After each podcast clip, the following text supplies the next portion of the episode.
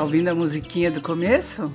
Já sabe que é, né? Estamos começando mais um podcast Chá com Agroecologia. Esses podcasts são iniciativas de estudantes e docentes do curso de Agroecologia do Instituto Federal de Brasília, Campus Planaltina. A cada sexta-feira, 17 horas, tem um novo episódio. A intenção desses programas são divulgar o novo PPC do curso de Agroecologia, que entrará em vigor a partir de 2021. Seja bem-vindo ao nosso curso, faça parte dessa transformação Aqui quem fala é a Paula Petraco, eu sou professora do Instituto Federal de Brasília, campus Planaltina, do curso de Agroecologia. É um prazer estar aqui nessa semana em que começamos a primavera e começamos muito bem, com chuva, que alegria, não é? Depois de tantos dias sem chover, choveu essa semana.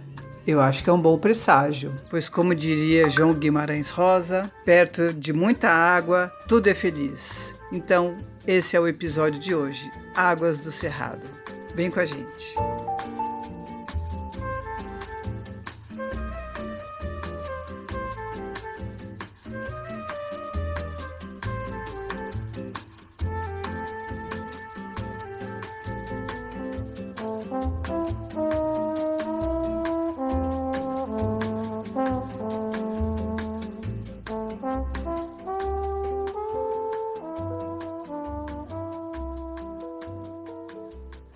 Água de bebê, água de bebê, camará.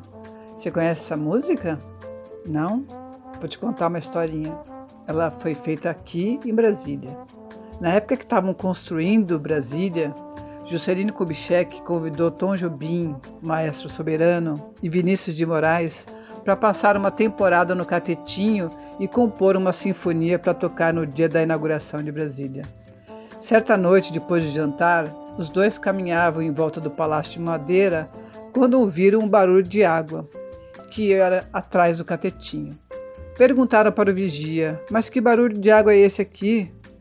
Vigia respondeu: Você não sabe não? É aqui que tem água de beber, camará. Essa historinha é só para ilustrar a abundância de água que tem aqui na nossa região do Planalto Central. Aqui no Planalto Central temos o bioma cerrado, que é uma região rica em água, com vários rios, lençóis freáticos profundos e grandes reservatórios subterrâneos, em que a estação chuvosa reabastece água subterrânea e superficiais permitindo a manutenção da vida mesmo nos períodos mais secos do ano. Quem não percebeu quando no auge da seca nós vemos as árvores com folhas novas, vistosas, incrível, né? Essa capacidade que as árvores do cerrado têm de buscar água profunda lá no lençol freático. Vamos entender um pouquinho essa história. Por compreender regiões de elevadas altitudes, maior do que os biomas vizinhos, o Cerrado abriga várias nascentes de importantes rios brasileiros que abastecem grandes bacias hidrográficas, atravessando vários estados e cidades até atingir a sua foz no Oceano Atlântico. Dessa forma, o espaço geográfico ocupado pelo bioma cerrado desempenha um papel fundamental no processo de distribuição dos recursos hídricos pelo país, constituindo-se assim do local de origem das grandes regiões hidrográficas brasileiras e do continente sul-americano, fenômeno esse apelidado de efeito guarda-chuva. As nascentes do Cerrado auxiliam o abastecimento de seis das oito principais bacias hidrográficas brasileiras, sendo elas as bacias Amazônica, Tocantins, Atlântico Norte, Nordeste, São Francisco, Atlântico Leste e Paraguai-Paraná correspondendo assim a 14% da produção hídrica nacional. Uau, é demais, né? Você tinha noção da importância de onde você está? As águas dos cerrados vertem para oito das 12 regiões hidrográficas. Em termos de produção hídrica, tem uma contribuição fantástica, principalmente nas regiões do Paraná, onde o cerrado corresponde a quase 50% da vazão total gerada em território brasileiro, e na região do Tocantins-Araguaia, que é uma outra bacia hidrográfica que tem suas nascentes aqui na nossa região do DF, essa contribuição atinge mais de 60%. Se a gente pensar ainda nas regiões do Rio São Francisco, Parnaíba e Paraguai, o cerrado é responsável por cerca de 100% da água gerada para essas bacias hidrográficas, o que então implica numa forte dependência hidrológica dessas áreas em relação ao bioma cerrado. Nossa, incrível, né? Calor do verão chegou, deixa a tristeza de lado. Flor do ipê já brotou, aquarela do cerrado. Calor do verão chegou, deixa a tristeza de lado. Flor do ipê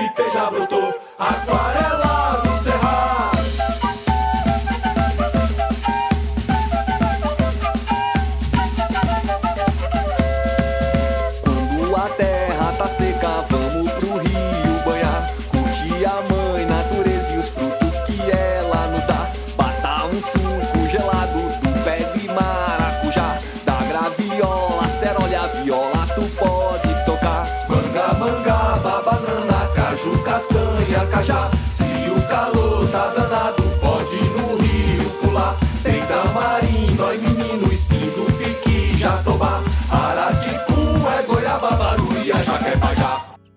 Essa música deliciosa do grupo Pé de Cerrado conta um pouquinho pra gente dessa abundância que a gente tem por aqui, né? De águas e frutos maravilhosos das árvores do Cerrado. E aí, então, contando tudo isso, para a gente falar sobre a, importância do Cerrado como berço das águas do Brasil, ou também chamado de grande caixa d'água do Brasil. Então, toda essa importância extrapola as dimensões do bioma cerrado, né? Já que é em termos de Brasil e até de continente, muitas vezes, porque as águas que aqui nascem chegam até a bacia do Prata, que chega lá na Argentina, né? Porque as águas se misturam e vão indo, né? Correndo uma com a outra. Nesse contexto, o cerrado geralmente é conhecido pela sua seca e não pelas suas águas. As pessoas que não moram por aqui sempre perguntam: Ah, e aí, muito seco? Aí eu falo: Não, tá chovendo todo dia. Ah, é? O cerrado chove? Chove. Aqui tem duas épocas do ano muito definidas: a estação da seca e a estação das chuvas. A estação da seca geralmente acontece de abril, maio até setembro, outubro, quando a gente já está pedindo, pelo amor de Deus, para chover. E a época das chuvas, geralmente de setembro, outubro até abril por aí. Então são duas épocas do ano muito definidas e que definem todas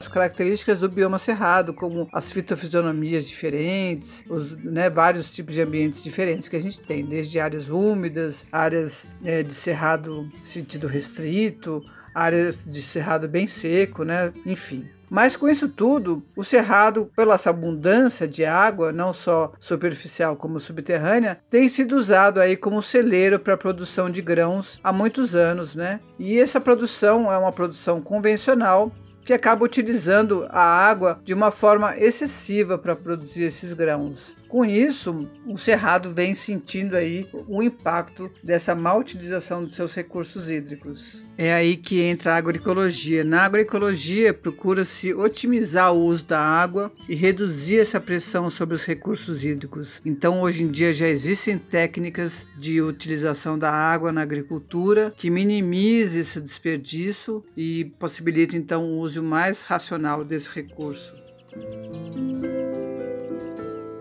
No caminho das águas, uma árvore veia. Olha a veia senhora. Elas são do mesmo tamanho. Elas têm a mesma raiz. Elas estão sentadas na mesma pedra. Vem a chuva e elas abrem a boca vem a tempestade e ela se finca nas predas. Vem o sol e elas bebem a chuva, se curva diante do sol, parece assim quem tá murchando. Elas reverenciam. Nos dedos mais finos da árvore estão os rostos dos fins dela, os brotos nas mãos da véia. véias linha. Tudo tá escrito na terra, tudo tá na palma da mão, nas pontas do dedo. Tudo tem seu tempo de amanhecer. Se é broto, Mana, deixa eu ir. ao mesmo tempo é mãe. Oh, mana, deixa eu ir pro sertão do Caicó. Se é mãe, Oh, mana, deixa eu ir. é Deus. Oh, mana, eu vou só. Oh, mana, deixa eu ir Se é Deus, pro sertão. É chuva. Eu vou cantando com uma aliança no dedo. Eu aqui só tenho medo do mestre Zé Mariano. Mariazinha plantou flores na janela,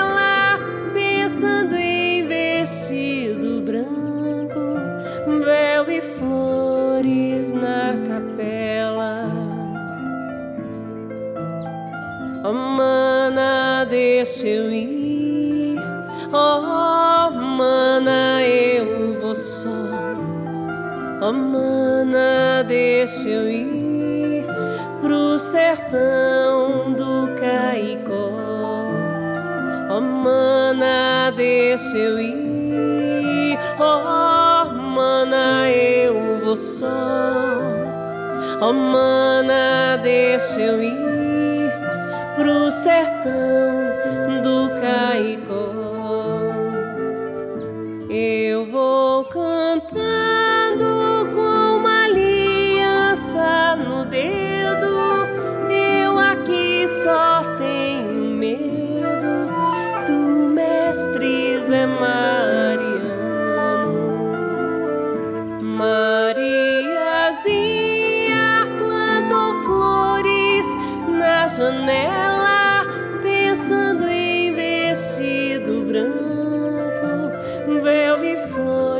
na capela.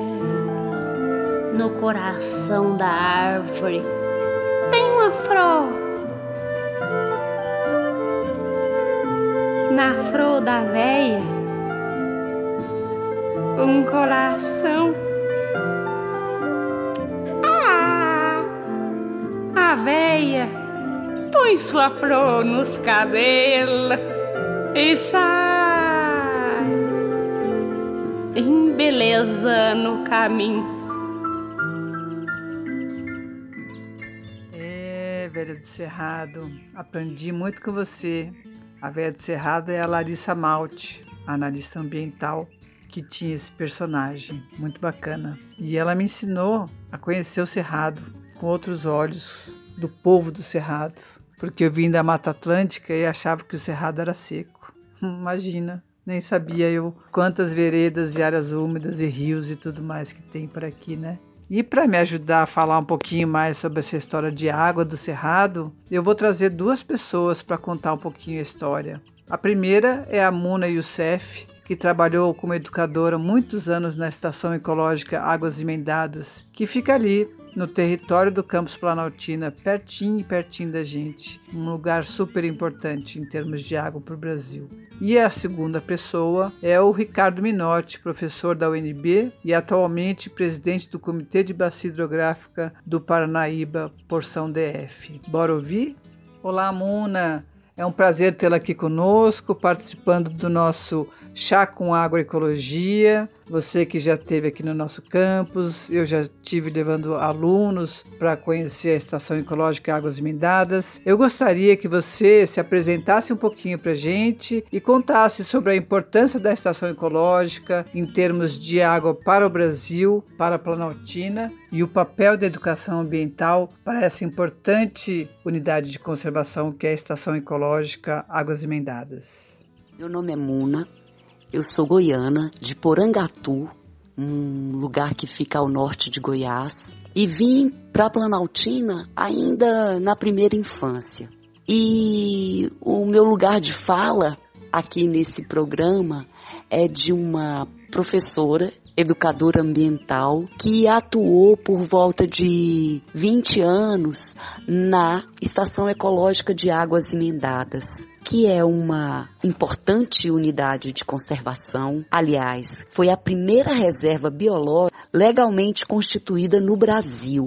E Águas Emendadas é matéria-prima para a produção científica, porque é uma das áreas protegidas de maior biodiversidade do Brasil Central. E além disso, tem o divisor das águas das bacias Tocantins, Araguaia e Paraná. Então é um lugar de muita, muita importância para a Planaltina, eu diria para o Brasil e para toda a América Latina. Alguns estudiosos dizem que aqui na região do Cerrado e, e Águas Emendadas contribui para a produção de água de todo o Brasil e, e também para a América Latina. Então é um privilégio para nossa cidade de Planaltina, para nossa região, ter uma estação ecológica como Águas Emendadas. É espaço de produção do conhecimento científico, é espaço da educação ambiental.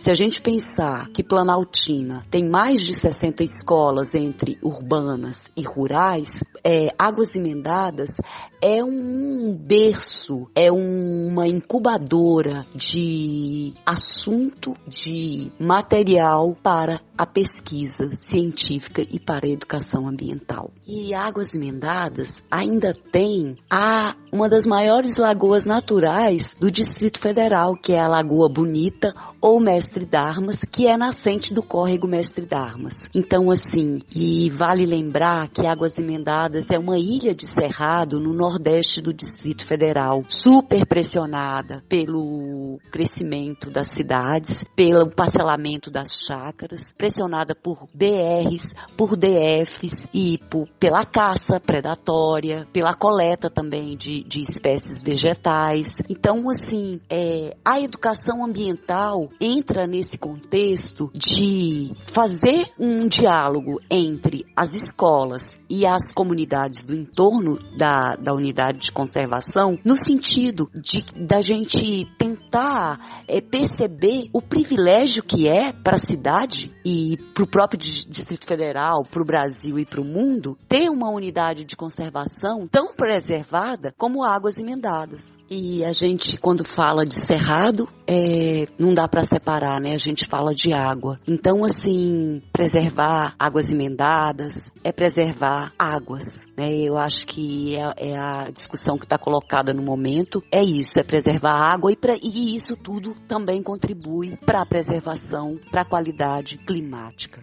E eu gostaria de encerrar a minha participação aqui dizendo da mi, do meu amor e da minha gratidão pelo Cerrado. E eu vou ler um, alguns versos que eu fiz, peço licença, né, para ler a minha singela homenagem ao Cerrado, à Estação Ecológica de Águas Emendadas, com esses versos. O nome desse poema é Rota e eu digo assim: Mora em mim molhada melancolia dia de verão também. Mora onça negra e pintada, pau terra, pau santo, pau d'água. Mora em mim um bando de arara, abelha, tatu, pirilampo. Fundo dentro, quebranto. Nem diabo nem santo dá jeito, na dor no peito, de ver o cerrado sumindo, desfeito pelos homens sem coração. Muna, esse seu poema foi que nem o cerrado, intenso, né? Maravilhoso, mas cheio de conflitos. Eu queria agradecer muito a sua presença aqui nesse nosso podcast e saiba que você é sempre muito bem-vinda lá no Campus Planaltina para contar as histórias da estação ecológica e para a gente fazer parcerias de educação ambiental tão importante para todo esse momento que a gente está vivendo. Obrigada, Mona. Um abraço. Muito grata a todos em especial a professora Paula Petraco que me convidou. E eu deixo mais uma vez aqui a minha declaração de amor e gratidão ao Cerrado brasileiro. Olá para todas e todos. É, conforme a Paula já comentou aí, já introduziu, né, me chamo Ricardo Tesini Minotti, É, eu sou paulista, nascido do interior de São Paulo, já em uma área do Cerrado. Por isso também estou muito feliz de estar aqui hoje com vocês, conversando sobre as águas do Cerrado. Eu né, vim para Brasília em 2006, moro aqui desde então. Eu sou biólogo de formação, né, desde, a, desde o estudo de graduação, mestrado doutorado, eu trabalho com, né, na área de, das águas aí, pesquisa, né, é, com águas, com bacias hidrográficas. Hoje eu sou professor do curso de Engenharia Ambiental da Universidade de Brasília. Minha área de atuação é avaliação e controle da poluição da água e também gestão de recursos hídricos. Eu faço parte do Comitê de Bacia Geográfica do Paranaíba DF, é, mas aí depois a gente volta à questão do comitê, daqui a pouco a gente conversa sobre isso, dos comitês de bacia. Né? Antes eu queria é, agradecer muito o convite da professora Paula né, e dos estudantes é, do curso de uh, agroecologia do Instituto Federal de Brasília, Campus Planaltina, para estar aqui hoje com vocês. E é um curso aí que eu né, gostaria muito quando voltarmos a, ao, aos momentos aí presenciais de estar conhecendo né, a, a, o, IFB de Planaltina e o, o, curso de vocês, porque eu imagino que seja um curso muito legal. Então, é, por essas razões todas, eu fico muito é, feliz e muito gratificante estar aqui hoje com vocês é, para essa conversa que vamos ter aí. Então, muito obrigado pelo convite. Ricardo, anteriormente no programa nós falamos sobre a abundância das águas do Cerrado, mas essa abundância tem um preço, né? A demanda também acaba sendo bastante elevada. A gente sabe de alguns dados que representam aí é, cerca de 60 a 70% do consumo de água na parte de agricultura agropecuária, né? Então eu gostaria que você falasse um pouquinho como é que se dá essa gestão das águas, os conflitos decorrentes desses usos. Conta pra gente um pouquinho. Isso, Paula, exatamente.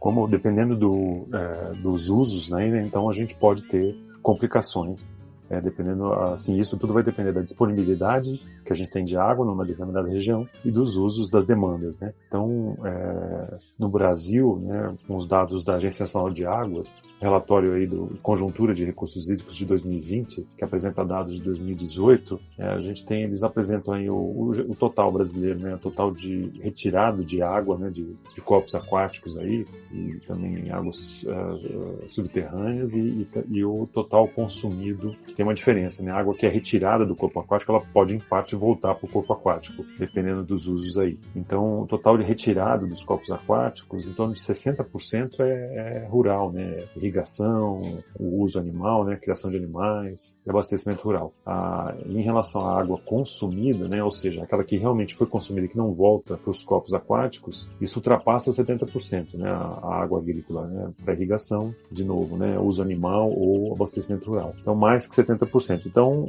é, a gente tem isso espalhado pelo Brasil e a irrigação, as áreas irrigadas, elas estão aumentando. Então, essa é outra questão que a gente tem que lidar, né, em determinadas bacias. É, o, eu lembro quando eu era adolescente, eu vinha para essa região da Chapada dos Veadeiros e eu, né, na estrada, a gente via né, toda a paisagem, isso é importante da gente reparar, né, totalmente natural, né, com os ambientes preservados. Hoje a gente vai daqui de Brasília até a Chapada dos Veadeiros, a gente só olha, só vê culturas agrícolas né, plantações. Então a gente percebe que é, tem uma, essa diferença, né, que a gente vai aumentando, né, ou seja, expandindo a fronteira agrícola, é, retirando as vegetações das áreas naturais e expandindo a fronteira agrícola. E com isso a gente tem mais uso de água também. E isso, dependendo da região, se a gente considerar aqui, por exemplo, na região nossa do DF, do Distrito Federal, é, isso muda também, né? Aqui no caso, é, a gente tem na bacia do Paranaíba DF, né? Ou seja, é uma bacia que ocupa todos os rios que vão para bacia do Paraná. Só para lembrar, né, a região do Distrito Federal aqui é uma região de nascentes, né, então, ou seja, a gente não tem é, copos d'água, rios né, muito volumosos. A gente tem rios pequenos, é, com não tanta disponibilidade de água, e, e aqui é a região de nascentes, então, de três grandes bacias do Brasil, né, a bacia do São Francisco, a bacia do Tocantins-Araguaia e a bacia do Paraná. Então, a região do Paranaíba, DF, a bacia do Paranaíba, que vai, faz parte da bacia do Paraná, dentro do Distrito Federal, ela abrange praticamente 70% do Distrito Federal. Nessa bacia, é diferente. Aqui a gente tem a maior demanda, né? Os usos são, é, a maior parte é abastecimento humano. Nessa parte do Distrito Federal, então a gente tem uma 74% dessa da água dessa bacia é destinada a abastecimento humano é, e só 24% é, é irrigação e criação animal. Então vocês vejam que é, isso pode mudar. E aí, é só que isso também tem muito a ver com cada unidade hidrográfica, né? cada pequena microbacia. Tem microbacias nessa área aqui do Distrito Federal que toda a água, praticamente quase toda, é usada para irrigação. E tem também outras microbacias que quase toda a água, como descoberto, né?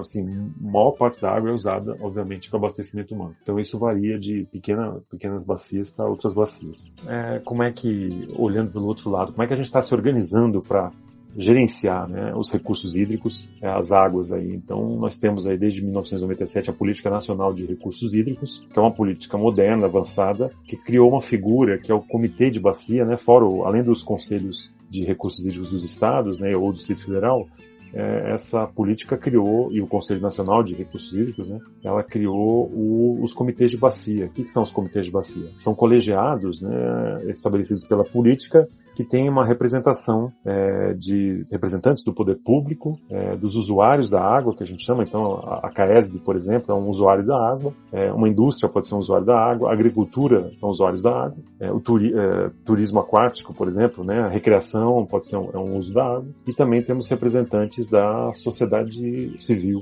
né, as representações sociais presentes no comitê. Então, em, em cada território de uma bacia hidrográfica, o comitê de bacia vai se reunir para discutir e decidir sobre os usos da água, sobre questões relacionadas à água. O comitê de bacia tem uma série de funções, né? uma delas é aprovar o plano de bacia, né? o outro é aprovar a cobrança pelo uso de recursos hídricos para arrecadar recursos para fazer as obras que são necessárias nas bacias. Então tem aí né, aprovar o enquadramento, que é outro instrumento né, que vai tratar da qualidade da água das bacias, o enquadramento de corpos aquáticos. E, é, e é dessa forma então que é, existe uma estrutura, um sistema de gerenciamento de recursos hídricos criado pela, tanto pela Política Nacional de Recursos Hídricos como pela Política Distrital de Recursos Hídricos, que forma essas, a estrutura para justamente discutir e gerenciar os corpos aquáticos. E dessa forma a gente consegue ir resolvendo, né, planejando e minimizando os conflitos, principalmente quando temos essas demandas, né, agricultura se juntando com a demanda para uso humano, é, para abastecimento humano e, e, outros usos aí. Então é dessa forma que a gestão de recursos hídricos se organiza para gerenciar e evitar os conflitos. Nossa, Ricardo, sua fala foi muito esclarecedora. Agradeço muito a sua presença aqui no nosso programa e sinta-se convidado para conhecer o campus Planaltina do IFB e quem sabe a gente faz alguma parceria nos estudos das águas, né? Um grande abraço. Bom, minha gente, depois de tanta prosa, eu sugiro que vocês peguem um banho de cachoeira e deixem a água lavar. Um grande abraço e até a próxima. Água em meus olhos tem um mar dentro de mim, de tanto amar. Tenho rios pra te dar. Cada gota que escorre é um novo rio, rio, rio, rio, rio. Olho d'água, olho d'água, olho d'água, olho d'água, rio. Olho d'água, olho d'água,